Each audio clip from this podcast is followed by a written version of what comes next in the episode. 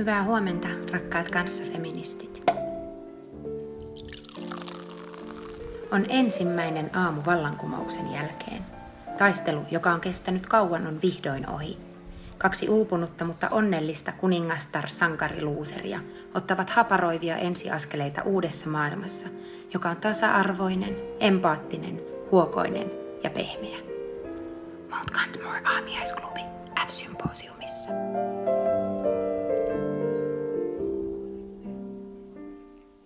Hyvää huomenta. Huomenta. Ää, mä olen lentokapteeni ja lusmuilija Palo. Ja seurassani on tänään lepäilijä Emeriitta Elina Min. Terve. Onko tämä ok? Lepäilijä Emeriitta, erittäin hyvä. Ää, tänään me keskustellaan utopioista ja unelmoinnista ja päämääristä. Ja me ollaan täällä Mount Cantmoressa herätty uuteen aamuun miltä, miltä tämä voisi edes näyttää, tämä uusi aamu, tai mä mietin tuota vallankumousta, joka on nyt ohi, niin millainenkohan se oli? Musta tuntuu, että me ollaan viimeinen juhlittu tosi pitkään, koska mulla ei mun omat vaatteet päällä, niin ei ole ihan, ihan niinku semmoista selkeää mielikuvaa. Mutta joo, tuntuu, että on ehkä juhlittu jopa päiväkausia. Jotain on kumottu, mutta mä luulen, että se ei ollut veristä. Joo. Hei, mä luin eilen äh, ensimmäisen osan queer-feministisen kuraattoriduo Nynnyjen kirjeestä uuteen Mount Cantmoren aamuun. Tai päätettiin eilinen äh, aamulähetys sillä, niin tota, mä luen nytten heti perään tämän toisen osan, tai aloitetaan tällä kertaa sillä. Tämä menee tälleen. Huomenta. Kun ajattelen ensimmäistä aamua vallankumouksen jälkeen, ajattelen Mir Laderman Ukelesin Manifesto for Maintenance Artia 1969 ja etenkin kysymystä After the Revolution, who's going to pick up the garbage on Monday morning? Kuka kerää roskat maanantai-aamuna vallankumouksen jälkeen? Sitten koitan tsempata ja ajattelen slogania Fully Automated Luxury Queer Space Communism – Voisiko se olla vastaus Laderman Ukelesin kysymykseen? Onko siellä tulevaisuudessa niin, että täysautomatisoitu luksus jakautuu tasan kaikille, ei riistä ketään eikä mitään? Vai onko niin, että taistelussa ei ole vuodatettu verta, ei tuhottu minkäänlaista elämää, ja että vallankumouksen jälkibailuissa voittajat eivät olekaan tanssineet lasinsirujen päällä, konfettia ei olekaan lennähtänyt, eikä yksikään pylly kaipaa pyyhkimistä? Että roskia ja jätettä ei ole, että mikään ei vuoda tai kaipaa kunnostamista, että kukaan ei sysäydy syrjään ja että loputon huoltotyö on tullut tiensä päähän. Siinä ihanassa kauheassa aamuusvassa tuoksuu just se muutos, että välinpitämättömyys on poissa. Jotain muotoutuu, siellä usvassa liikkuu, kietoutuu, vapaus ja vastuu, ihanat sanat tarkoittavat samaa. Selina Väliheikki miltä tämä kuulosti. Joo, toi oli musta kiinnostaa jotenkin toi ei huoltotyö on päättynyt tai jotenkin ihana utopia tai jotenkin, joo. Mm. Niin mä mietin sitä, mitä se tarkoittaa, että huoltotyö olisi päättynyt tai että onko se jotenkin ehkä semmoinen, koska eihän huoltotyö sellaisenaan, tai tavallaan ikinä pääty, että mm. aina on kuitenkin niitä perseitä pyyhittävänä, mutta että ehkä voisiko se ajatus olla niin toinen tai se suhde siihen niin toinen, että sitä ei ajattele jonain niin kuin rasitteena tai velvollisuutena tai jonain semmoisena. Kyllä, ja jotenkin, että, se on jakautunut niin. ehkä niin. tasapuolisemmin. Niin. Äh, tehdäänkö ekas muotietä ja sitten puhutaan lisää. eli meillä on siis täällä Mount Cantmore aamiaisklubissa tämmöinen konsepti, että me ollaan molemmat toisistamme tietämättä ostettu smoothie-tarpeita, jotka meidän mielestä sopii tähän teemaan. Niin katsotaan, mitä siitä tulee. Mä otan vähän tätä skumppaa tässä samalla. Haluatko sä Elina vaikka aloittaa? Joo.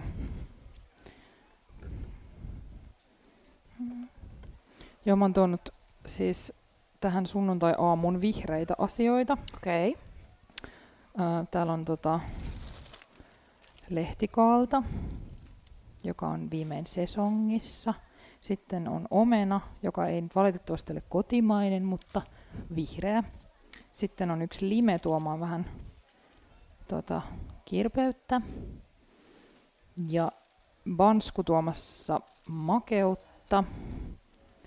Ja sitten tässä on tämmöinen minttupuska, jonka pitäisi jollain tavalla, niin kuin, tällä on niin kuin, mintulla on semmoisia viilentäviä vaikutuksia. Sitten mä jotenkin ajattelin, että se niin kuin suhteessa tähän utopiaan, äm, musta tuntuu, että monesti meillä on niin kuin taipumus silleen niin kuin, tosi silleen tulisesti ja pääpunaisena tehdä töitä sen niin kuin saavut jonkin päämäärän eteen, mutta oikeasti semmoinen niin kuin, joskus on hyvä vähän silleen cool down ja viilentää myös itseään, niin sitten tämä minttu on niin kuin sitä ajatellen. Kuulostaa tosi hyvältä. Pidän tästä vallankumouksesta. Tota, joo, no mä voin näyttää mitä mulla on. Mulla on täällä tämmöinen kassi. Öö, joo, mä lähestyin tätä asiaa vähän toisin. mulla on täällä siis öö, pähkinöitä ja siemeniä, koska mä ajattelin, että jotenkin tulevaisuus ja niin kuin, mä en ihan tiedä mitä kaikkia siemeniä nämä on, mutta ehkä se voi olla hyvä utopia, että heitetään jotain ja niistä kasvaa jotain, mitä emme vielä tiedä, mitä se on. Ja sitten otin siis lakritsijauhetta, koska mä rakastan mm-hmm. lakritsia, niin sitten mä ajattelin, että, että mun vallankumous ja mun tulevaisuus olisi semmoinen, jos lakritsi sopii kaikkeen. Oletko sä allerginen tai en vihaat sä? Entä pähkinöille? En ole allerginen Et. niillekään. Hyvä, no laitetaan ne sitten sinne. Yes. Mitenköhän tämä tapahtuisi kaikista järkevimmin? No vaikka ton omenan tosta Tota, kävikö se tänään aamulla kaupassa vai jo eilen? Tänään aamulla, joo. Oliko se miettinyt nämä tota, valmiiksi? No ö, osittain, siis mä, jotenkin se vihreä väri tuli mulle heti mieleen, koska musta jotenkin se vihreä on semmoinen, se jotenkin kun syö vihreitä, niin se, mä aina mietin, että pitää olla jotain ajateltavaa ruuassa, niin se vihreä on jotenkin semmoinen, mikä mun mielestä jotenkin terävöittää oisteja, niin sen, sen mä niin värin olin tavallaan päättänyt. Joo. Mutta sitten nämä ehkä sit lopulliset ainekset tuli vähän improvisoiden. Niin just. Tota, utopia ää, aiheena tai asiana, mitä sulle tulee siitä mieleen? Tai mit, kutkutteleeko se jotain tiettyjä ää, asioita mukanaan, se sana? No tota... Laitaanko mä nämä kaikki lehtikaalit? vaan. Tai ehkä puolet, olisiko hyvä? Joo. No joo, siis utopia-sana on, mulla on ehkä vähän semmoinen, siis no se herättää niin kuin hyviäkin viboja, mutta sitten mulla on ollut siihen vähän myös semmoinen niin kuin vaikeakin suhde jollain tavalla, että mä oon siis niin kuin itse kirjoittanut tai käyttänyt niin kuin työkaluna, ö, teen siis esityksiä tai ajattelen esityksiä, niin siinä niin kuin jotenkin käyttänyt sitä semmoisella ajatuksellisella työkaluna, ja varmaan on ollut tosi vaikuttunut siitä, mitä just Sonja Lindfors on viime vuosina puhunut niin kuin tavallaan esityksestä jonkinlaisena utooppisena harjoitteluna. Mm. Ja siitä ajatuksesta mä oon ollut tosi, tosi inspiroitunut, mutta sitten ehkä niin kuin sen fiktion kanssa, niin se myös herättää mulle jotain semmoisia kauhunväristyksiä. Mä en tiedä, miksi se mulle yhdistyy myös johonkin semmoiseen niin kuin tavallaan totalitaristiseen visioon tai johonkin semmoiseen, että jonkun utopia on jonkun toisen dystopia, tai mun mielestä se aina Oleeko jotenkin... tätä? Anna Todella. mennä vaan, se on hyvä, joo. Missä niin, tai jotenkin... Eikö yes. tämä? Ja tämä Kansi. myös. Joo. Laitatko mä nämä kaikki? Laita kaikki, joo. Niin, tai että siinä selkeästi on joku semmoinen historian painolaste tai joku klangi, mihin ei niinku ihan heti pysty, tai jotenkin musta tuntuu, että on pitänyt sille itselleen jotenkin niin, Ota miettii nyt, uudelleen sitä, että mitä se... Tauko. Yes, niin. Pitänyt miettiä uudelleen. Niin jotenkin, että kun tavallaan sitten ehkä ekoajatuksia, niin mulle, tai siis itselle tulee utopiasta mieleen niin kuin just suhteessa tuohon spekulatiiviseen fi- fiktioon, niin jotkut semmoiset niin tosi kaukaiset tulevaisuuden visiot, ja sitten musta tuntuu, että niin kuin tässä päivässä sellaiset niin kuin tosi kauaskantoiset ja jotenkin niin kuin jonkun yhden idean varaan rakennetut niin kuin rakennelmat tuntuu tosi vaikealta tai jotenkin sellaiselta vähän niin kuin... Niin. Mä, niin mä itse jotenkin ajattelen utopi, utopiaa semmoisena niin kuin mielikuvitteluna ehkä. Tai että, että se on totta, että, että sillä sillä sanalla, tuntuu, että tosi monella on joku vastustus siihen, ja että se just on ehkä toi, toi kiinnostava toi, että, että sä ajattelet niin totalitarismia, mutta tosi moni ajattelee taas vaan niin jotain haihattelua, että sille ei ole niin mitään, nyt tulee taas,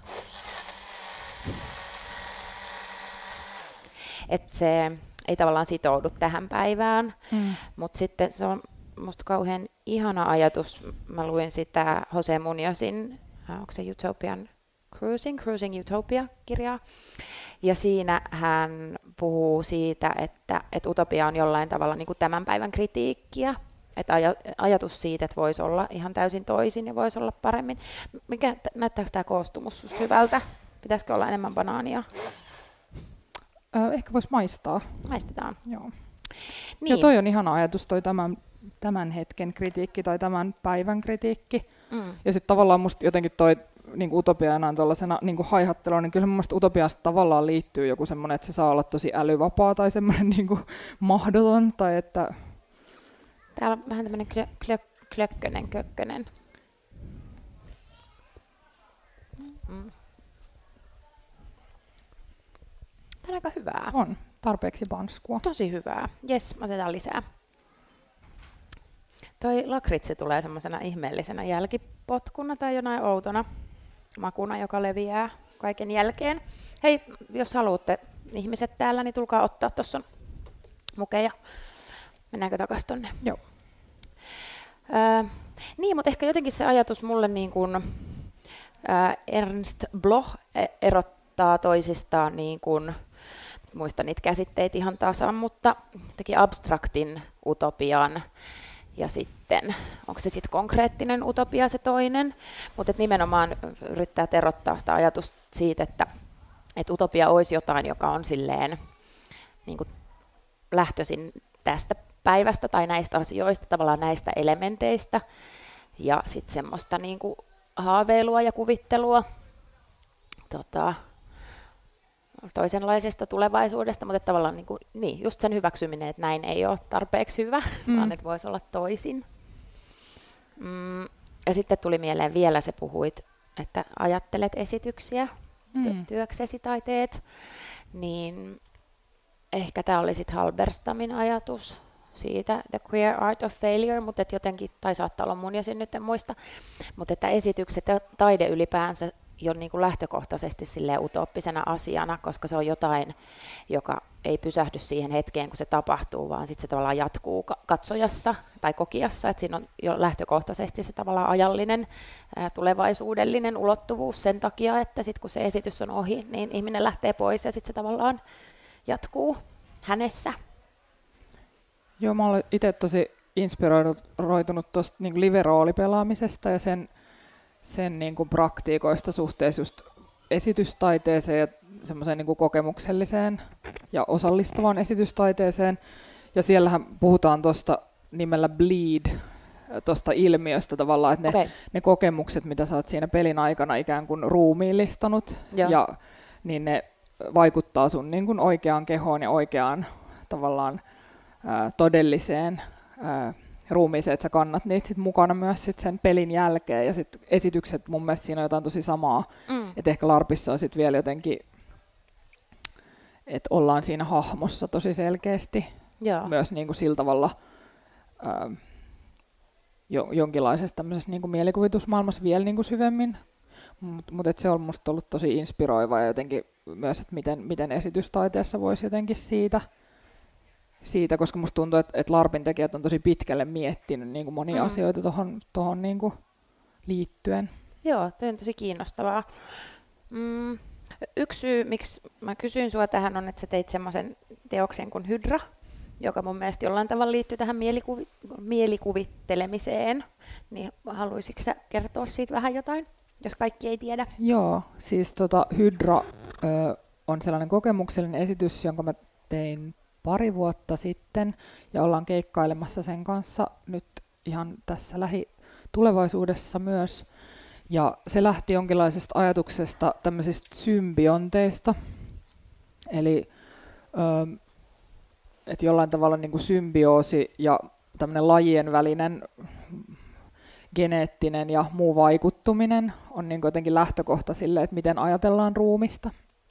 Ja mä olin tosi inspiroitunut siinä ton Donna Haravein ajattelusta, joka on siis tämmöinen ekofeministinen ajattelija ja just paljon käsitellyt tällaisia niin monilaisuuden kysymyksiä.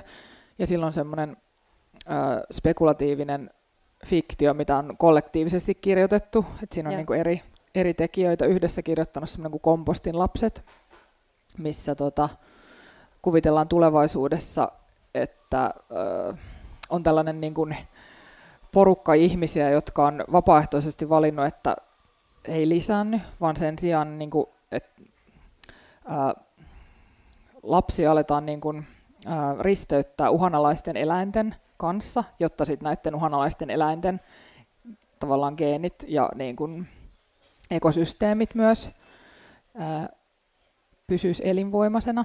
Ja jotenkin tämä Hydran, siis tämä tarina, tai että se jotenkin haluan mainita tämän sen takia, että se oli tosi iso jotenkin, semmoinen mulle semmoinen tajunnan räjäyttävä ajatus, että miten voitaisiin ajatella, niin kuin, koska mulla jotenkin se kysymys niin kuin elinkelpoisesta planeetasta ja semmoisesta niin kuin merkityksellisyydestä liittyy tosi paljon siihen, että meillä on, olisi muitakin lajeja kuin niin. ihminen, ja niin kuin just tavallaan ns-villiä luontoa myös. Niin tota, sitten tässä Hydrassa mä jotenkin lähdin miettimään sit sitä tulevaisuutta. Se on siis tämmöinen esitys, jossa on niinku ruumiillisia harjoituksia, ää, tai semmoinen ruumiillinen harjoittaminen on tavallaan se esityksen ytimessä, mm. ja se ikään kuin tapahtuu tulevaisuudessa, että me niinku, mm, siinä harjoitetaan tulevaisuuden ruumista tässä hetkessä, että siinä on semmoinen ää, niin kuin tarina tai taustatarina, jossa tämmöinen tulevaisuuden symbiontti tulee kutsumaan niin kuin osallistujat mukaan siihen maailmaan missä ö, lajien, lajityypillinen hoiva on sen yhteiskunnan keskiössä, ja sitten taas tämmöinen niin ansiotyö tai palkkaan perustuva työ on niin kuin historiaa. Mm. Et se oli ehkä se niin kuin jotenkin, ja sitten myös sukupuoli, kaikki tämmöiset sukupuolen, ei ole tarvetta erotella sukupuolia, koska nämä tulevaisuuden symbiontit pystyy lisääntymään myös aseksuaalisesti, eli niin kuin itse itsestään. Ja tässä jotenkin mulle sitten se utopia oli ehkä sitä jotenkin, että miten, miten me voitaisiin jotenkin ähm, ihon kautta tai niin kuin mm. oman ruumiin kautta äh, kokea äh, esityksen puitteissa, myös kosketuksen kautta, että kosketus on siinä niin kuin tosi läsnä. Ne osallistujat tekee toisilleen semmoista sponging ruumiillista harjoitetta, mikä voisi suomeksi olla jotain mehevöittämistä tai möyhentämistä, mutta siinä siis tota, on tällaisia pesusieniä, joiden, joiden kautta sit haetaan sitä niinku, ö, tuntemusta semmoiseen huokoseen ruumiillisuuteen, mm. ja että miten sit, kun sitä tehdään ryhmässä sitä spongingia, niin miten myös ne niin kun, jotenkin ne kategoriat siitä, että kuka koskettaa ja ketä kosketetaan, ne on niin kuin liikkeessä, koska jotenkin se, että kun mä kos- kosketan jotain, niin sitten myös mä tuun kosketetuksi siinä, että se jotenkin, mm. joo. Toi on tosi kiinnostava tapa lähestyä tota, jotenkin just ehkä sitä kuvittelua, tai, tai tuntuu, että just kun puhutaan utopioista, niin helposti se on jotain tosi päänsisäistä, tai se on jotain semmoista niin kuin aamuusvaista tai se assosioi, assosioituu mulla vahvasti siis nimenomaan jotenkin pään sisäiseen, niin musta on jotenkin ihanaa, että sä oot lähestynyt sitä kehon kautta sitä asiaa. Joo, musta tuntuu, että se jotenkin, siis se lähti semmoista, mä kirjoitin niinku sellaista just speku- spekulatiivista fiktio, mikä oli tosi semmoinen Handmaid's Tale-dystopia, sieltä tupsahti. Mutta sitten jotenkin, mitä mä sain kiinni siitä, että mitä, mitä mä niinku haluan tässä tehdä, niin se tuli just se ruumiillisen kokemuksen kautta tavallaan semmoisesta niin kuin aika yksinkertaiset kysymykset, minkälaista ruumiillisuutta mä haluaisin kokea tai mm. jotenkin just tässä, tai ehkä just siinä niin kuin huomisessa tai mitä kohti mä niin kuin tavallaan haluaisin mennä ja mitä mä haluaisin niin kuin harjoittaa. Ja sitten mä oon tosi paljon miettinyt niin kuin lepoa ja sulattelua mm. ehkä semmoisena niin kuin moodina, että mitä musta tuntuu, että pitää harjoittaa. Ja musta se liittyy niin kuin laajemminkin jotenkin ehkä just semmoiseen toimimisen tapojen tai ehkä rytmin muuttamiseen. Mm. Että meillä on niinku taipumus, tai mulla ainakin on taipumus, mutta että mä näen, että se on myös meidän yhteiskunnassa on taipumus niinku arvottaa semmoista nopeita ratkaisuja ja semmoista Joo. niin kuin eteenpäin menemistä. Ja sitten jotenkin väheksyä sitten taas vaikka lepoa tai nukkumista tai sellaista niin kuin hauduttelua. Mm. Tai jotenkin ikään kuin sille olisi aikaa. Musta se tuntuu niin kuin ihan hirveän olennaiselta, että sille tehtäisiin aikaa, että muuten ei ole niin kuin tavallaan mitään, mistä asiat vois nousta, jos Joo. meillä ei ole sitä niin kuin tilaa, tilaa, mistä ne nousisi. Toi on tosi totta. Ja ylipäänsä toi niin kuin koko työn kysymys on musta silleen vaan tosi keskeinen, jos mietitään tulevaisuutta, vaikka suhteessa ilmastonmuutokseen tai kaikkeen, että, että musta se ratkaisu, musta tuntuu tällä hetkellä olisi vaan se semmoinen niin vähemmän te- tekeminen. Joo. Ja sitten mä huomaan itselläni esimerkiksi, mulla on pieni lapsi, niin tota, ne on tosi hyviä kysymyksiä, mitä se esittää. Et esimerkiksi aamuisin, että miksi hänen pitää mennä päiväkotiin. Ja sitten mä oon silleen, että no koska mun pitää mennä töihin. Miksi sun pitää mennä töihin? Jep. No siksi, koska mun pitää tehdä töitä. Miksi sun pitää tehdä töitä? No, sitten siinä kohtaa mä mä itse vähän silleen, että no, et, niin, että no, miksi, miksi meidän pitää, tai että et mitä voisi olla ne tavat järjestää yhteiskunta ihan toisin. Mulla oli tässä sitaatti, joka oli tuosta Jack Halberstamin kirjasta The Queer Art of Failure, mutta hän itse asiassa siinä siteerasi tämmöisiä kuin Moten and Harney nimisiä kirjoittajia. Uh, not so much the abolition of prisons, but the abolition of society that could have prisons, that could have slavery, that could have the, wa- the wage, and therefore not abolition as the em- elimination of anything, but abolition as the founding of a new society. Että tavallaan jotenkin se ajatus siitä, että ei olla pelkästään niin kuin, että ei pelkästään asioita, joita me halutaan niin poistaa tai tuhota, vaan millä tavalla me voitaisiin kuvitella että kokonaan toisenlaisia yhteiskuntia, niin on musta viehättävä ajatus.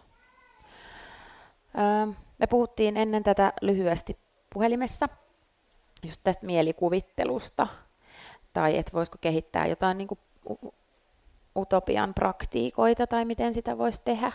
Onko sinulla jotain ajatusta siitä? Mm, joo, mä mietin jotenkin sitä, että musta tuntuu, että on paljonkin semmoisia niin kuin mielikuvittelun praktiikoita, mitkä tavallaan kohdistuu jotenkin semmoiseen tosi yksilölliseen jonkinlaisten intentioiden tai tämmöisten Mm. ja päämäärien laittamiseen ja vaikka niin kuin tul- oman tulevaisuutensa jotenkin hahmottamisen sen kautta. Mutta sitten tuntuu, että semmoisessa kollektiivisessa unelmoinnissa on Mm. paljon niin kuin, jotenkin mahdollisuuksia. Mä itse tietty niin kuin ajattelen sitä jotenkin, että mitä, mit, mitä joku esitys tai joku tämmöinen niin kuin, ö, jonkinlainen taiteellinen toimiminen voisi olla tuossa, että jotenkin ehkä se on niinku rinnakkainen asia sille levolle, mutta jotenkin semmoisten tilojen luominen, missä semmoinen niinku leikkiminen ja sitä kautta myös niinku epäonnistuminen on jotenkin mm. mahdollista. Ja se liittyy musta tosi paljon niinku turvaan, että miten me luodaan niinku turvallisia tiloja tai turvallisempia tiloja. Että et, et jotenkin mitään, mitään niinku, ö, uutta tai luovaa, mä en tiedä mitä uusi on sinänsä, mutta niinku luovaa mm. ei voi oikeastaan tapahtua, jos, jos me koetaan olevamme niinku uhattuna. Mm. Et mua on kiinnostanut vaikka just esitysten puitteissa, että mitä, mitä tavallaan, minkälaisia oletuksia siinä niin kun pitää purkaa jollain tavalla siitä, että vaikka miten, miten osallistujat tulee tai niin, kun niin sanottu yleisö tulee Mm. sisälle esitykseen, että minkälaisia kynnyksiä siinä on olemassa. Ja musta tuntuu, että niin kun esitysten tekijöinä me ollaan välin niin kun ylimielisiä jotenkin Joo. sitä kohtaa, että missä ne kynnykset tulee. Ja että sitten tullaan niin toi, tull, tulemme toistaneeksi sellaisia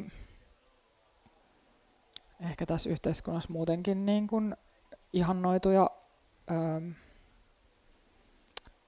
tapoja osallistua, että et kaikkeen pitäisi olla jotenkin tosi rohkeita ja jotenkin seikkailun halusia ja tosi itsenäisiä. Mm. Ehkä jotain, mikä niin kuin tällä hetkellä jossain uudessa opetussuunnitelmassa on myös niin kuin semmoinen joku tämä niin kuin ilmiöpohjainen oppiminen muu, joku semmoinen, että miten voitaisiin, itse asiassa musta tuntuu, että välillä olisi kivakin, että, että asiat olisi vähän enemmän niin kuin silleen, ähm,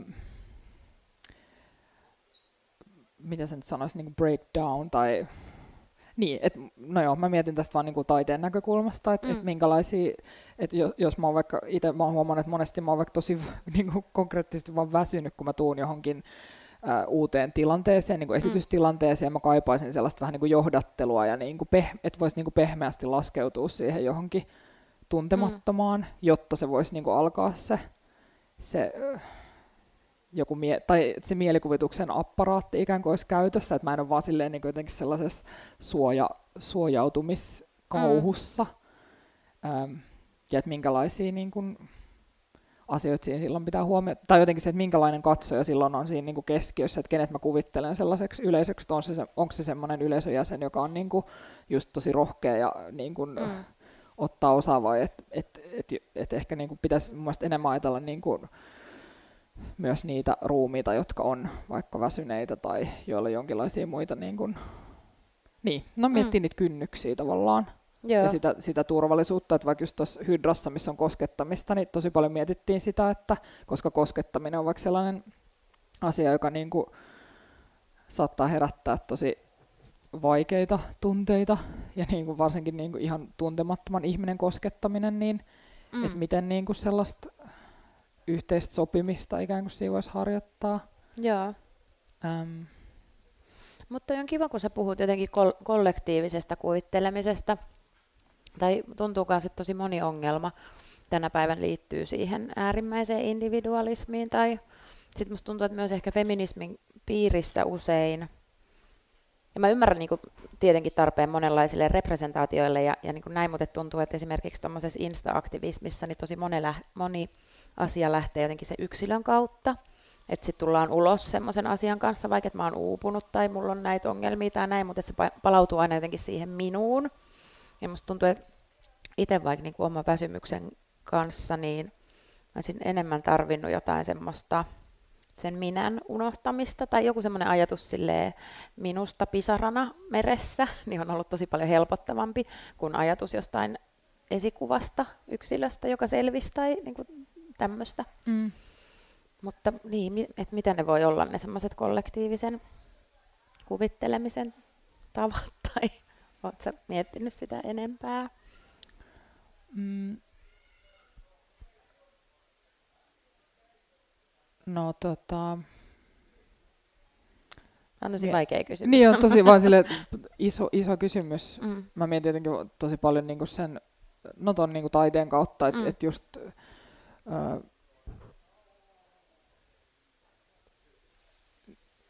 ehkä joku tommonen siis yhteinen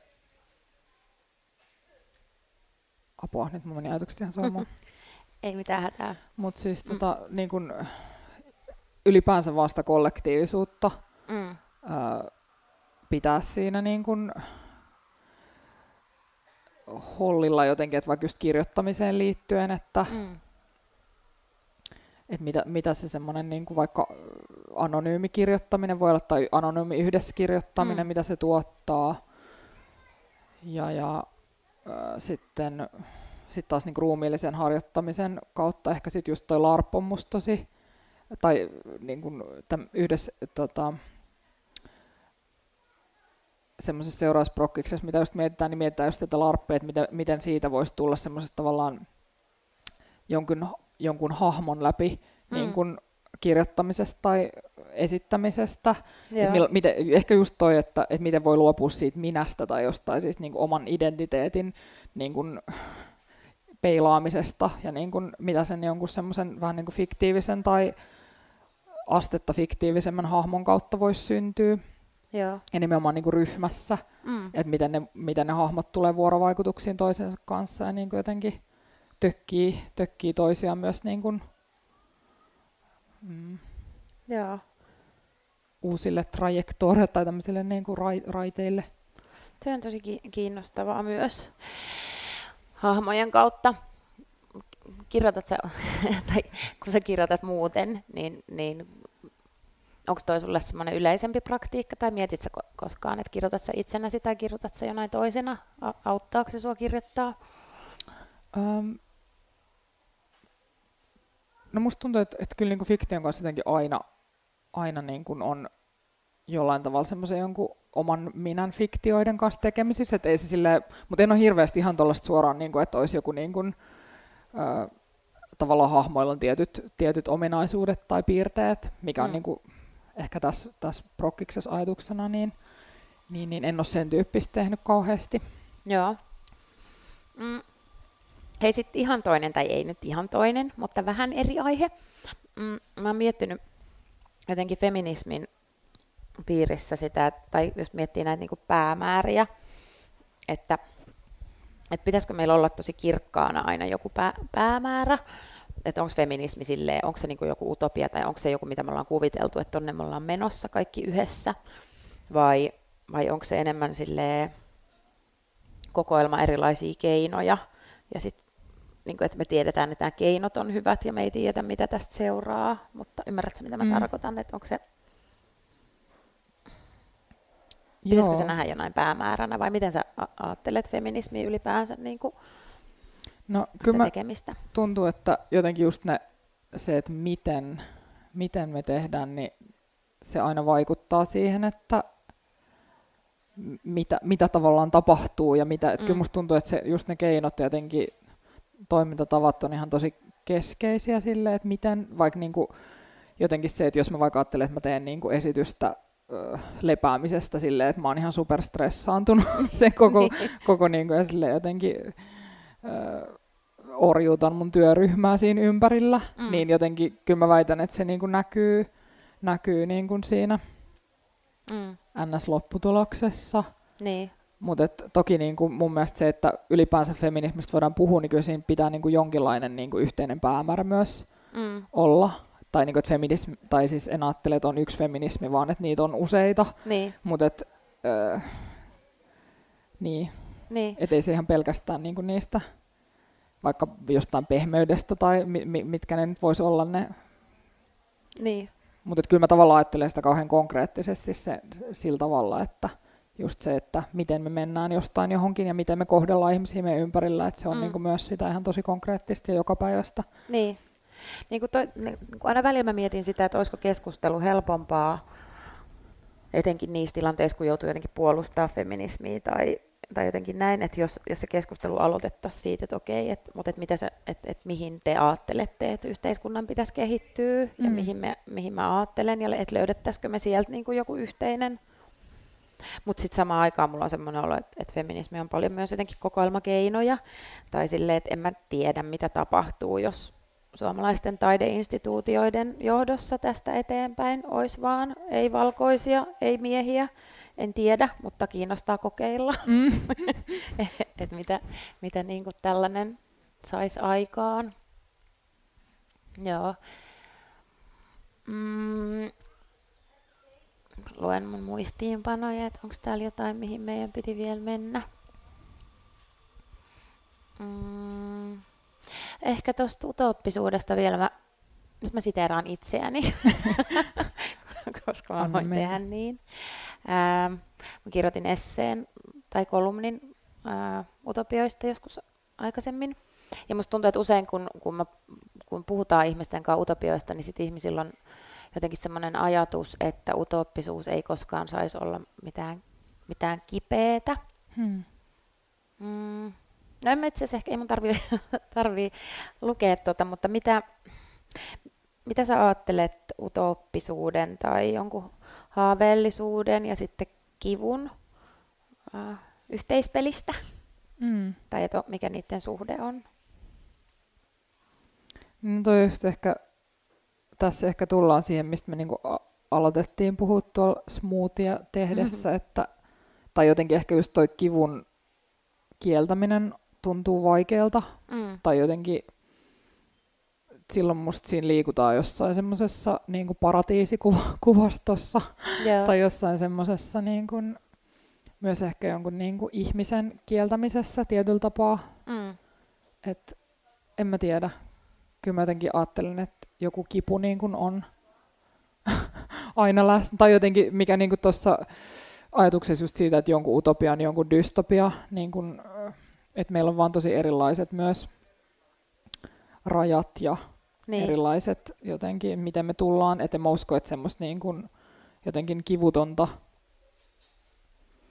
mä en pysty kuvittelemaan niin. sitä. Tai, tai siis se on jotenkin ehkä just silleen, että jos utopia ajattelee jonain semmoisena niin kuin kaiken kaiken pahan ja kaiken ää, tuskan takaisena tilana, niin sitten mun mielestä puhutaan jostain, niin kuin, tavallaan ollaan jossain niin semmoisessa taivas, Niin, taivaskuvastossa niin. tai jossain niin kuin transcendentissa. Joo, Ei niin, tällä maapallolla enää ikään kuin, mutta siis sehän varmasti on, voi olla yksi tapa ajatella utopiaa. Tai Niin. siis, mm. Niin, ei, kun mä, mä kans ite niin kuin en millään tavalla ajattele, että, että, että utopia ja kipu ei voisi olla niin kuin samassa paikassa. Tai tietyllä tavalla musta just taide lähtökohtaisesti, tai että siinä on tosi vahva se niin kuin utooppinen potentiaali, mutta ei se tarkoita sitä, että se pitäisi riisua jostain just kivusta. Tai mä mietin, että monet utooppiset teokset on samaan aikaan myös tosi kipeitä tai Mm. jotenkin tulee ekan mieleen vaikka just joku Hannah Gadsbyn na- Nanette, että musta siinä on samaan aikaan läsnä. Tavallaan tuntuu, että ne jopa niinku vaatii toisiaan, että et, et siinä on niinku joku aito, aito, se on tosi hankala sana, mutta joku tunteva suhde, joka usein saattaa olla sit myös niinku kipeä suhde, niin siihen, jota halutaan muuttaa. Mm. Mutta sitten se asento, si, niinku, mistä katsotaan sitä asiaa, niin siihen sisältyy joku semmoinen niinku potentiaali tai joku. Mm. Tai musta tuntuu, että mulla on itselläni ollut tosi vaikea suhde just semmoisen, jota mä kutsun niinku rankistelutaiteeksi, joka tavallaan musta on sitä, että katsokaa maailmaan paska. Kun sitten taas, että et, et voisiko sitä paskuutta katsoa jo, jollain semmoisella tavalla, että jättäisi jonkun ikkunan auki sitten jonnekin muualle, missä humisee jotenkin Mm. virtaa. Kyllä. Joo, tämän tyyppisiä olen, olen miettinyt. Mutta on, joo. Mutta on vaan semmoinen, jos niinku usein kysytään, että et, et ajatteleeko että utoppisuus on sitten silleen, että sitten on vaan hattaraa ja Kyllä. Joo, mä mietin jotenkin, tai siis toi oli musta kiinnostavaa, että sä mainitsit sen nanetten, tai Mm. jotenkin, tai koska mä en olisi esimerkiksi itse, en olisi ehkä ajatellut sitä just utoppisena mm, asia, tai jotenkin se, se tulee mulle niin lähellä jotain konkreettista, mutta toi on musta kiinnostavaa jotenkin, Mm. että sehän kyllä just ehdottaa jotain tulevasta myös, tai se pitää niin kuin sen, niin. sen tota, Enkä mä tiedä siis mitä määritelmällisesti varmaan joku utopiateoreetikko olisi mun, mun kanssa eri mieltä, Niin, että niin. ei voi noin. tai mä huomaan, että mä itse jotenkin ajattelen sitä utopioista jonain niin kuin jonkinlaisen maailman ehdottamisena, Mm, mutta sitten toi musta vaan kiinnostavaa, että toi on tosi niin kuin arkitasolla niin. sit se, mitä se, vaikka se Nanette, Nanette ehdottaa. niin, ja va- vaatiiko tavallaan kuitenkin sit jonkinlaisen maailman ehdottaminen, niin jonkinlaisen maailman poistamista. Niin, kyllä, jotenkin. kyllä. Mm, mutta ehkä niiden pitää olla niinku rinnan. Öm, mä voisin vähän käydä läpi tota meidän tämän päivän ohjelmaa ennen kuin meiltä loppuu aika. Eli tota, nyt seuraavaksi ää, alkaa Pauliina Feodoroffin Maailman loputtomuuden uusintoja toinen osa. Ja tänään heillä on aiheena traumakeho ja vieraana on Noora Dadu. En tiedä, ehkä kuulostaa siltä, että tämä voisi liittyä tähän kipuun ja, ja ehkä sitten myös sieltä johonkin uuteen. Sitten sen jälkeen, eli se on siis kaksi tuntia, sitten sen jälkeen kello 12.45-14.00 on Anna Paavilaisen ää, Paavin käännöspodcast ää, sarjan ensimmäinen osa. Eli Anna Paavilainen on siis teakkilaisten kanssa tehnyt tällaisia, tai Anna on kääntänyt näitä ää, ruotsalaisia podcasteja suomeksi, ja sitten teakkilaiset esittää, sä olit tästä ainakin jotenkin inno, innoissasi. Kyllä, Täällä. kyllä musta on ihan mahtava, tai jotenkin se podcastin niin kuin toisintaminen toisella kielellä tuntuu musta kreisiltä ja hauskalta. Ajattele, jos tämä, mitä me ollaan siis puhuttu, niin, niin joku kääntäisi tämän. Kyllä. vaikka ruotsiksi. Saatte tehdä sen. Ää, ja sen, ää, tämänpäiväisen jakson nimi on siis We Will Not Always Have Paris. Sitten ää, kahdelta minä taas horisen, tällä kertaa vapaudesta. Ää, se on mun vapaustrilogia-sarjan toinen osa. Ja mulla on vieraana filosofi Sanna Tirkkonen ja me puhutaan vapauden kokemuksesta. Mä jännittää tosi paljon, koska eilen me puhuttiin poliittisesta filosofiasta ja sitten jotenkin hirveästi alleviivattiin sitä, että, että vapaus ei ole mikään yksilön vapauskysymys tai yksilön kokemus, mutta sinne me nyt tänään sitten mennään, että mitä se kokemuksen tasolla voisi tarkoittaa. Öö, kolmelta on RT Lit Akatemia, Ja RT-lit on siis Ruskeat tytöt median tämmöinen kirjallisuuskoulu. Ja sieltä valmistuneet nuoret on tehnyt meille tämmöisen kolmiosaisen podcastin kanssa. Ja tänään ne puhuu siitä, että mikä on RT-lit Akatemia. Ja tämä on nimeltään katsaus uuteen. Sitten kello neljästä kello viiteen on Delta Venus Radio ja osa Slut Talks, jossa Sara Melleri ja Milla-Mari Pylkkänen keskustelee. Se tulee tallenteena. Sitten viidestä kuuteen tulee noi Teakin äänihorisontit. Jos ketkä ette vielä eilen kuullut niitä, niin ne on ihan sika upeita. Minä ja Kim Moodig, joka on tuolla, olimme viime keväänä pitämässä semmoista feministiset äänihorisontit nimistä kurssia Teakilla. Ja sen lopputuotoksena tuli kolme tämmöistä ääniteosta tänne. Ja ne soitetaan siis kaksi kertaa peräkkäin, eli jos et ehi silloin viideltä ää, ekaan kiekkaan, niin sitten puoli kuudelta alkaa uudestaan. Ja sitten päivän päättää Anna Paavilaisen Play Rape luenta englanniksi, käsittääkseni ensimmäistä kertaa. Mitä? Joo, tavallaan. Ekaa kertaa. Ja se tulee Play Rape tämän meidän seuraavien viiden päivän aikana myös ruotsiksi. Mä luulen, että meidän aika oli tässä. Kiitos Elina. Kiitos Olga. Tämä oli tosi kivaa.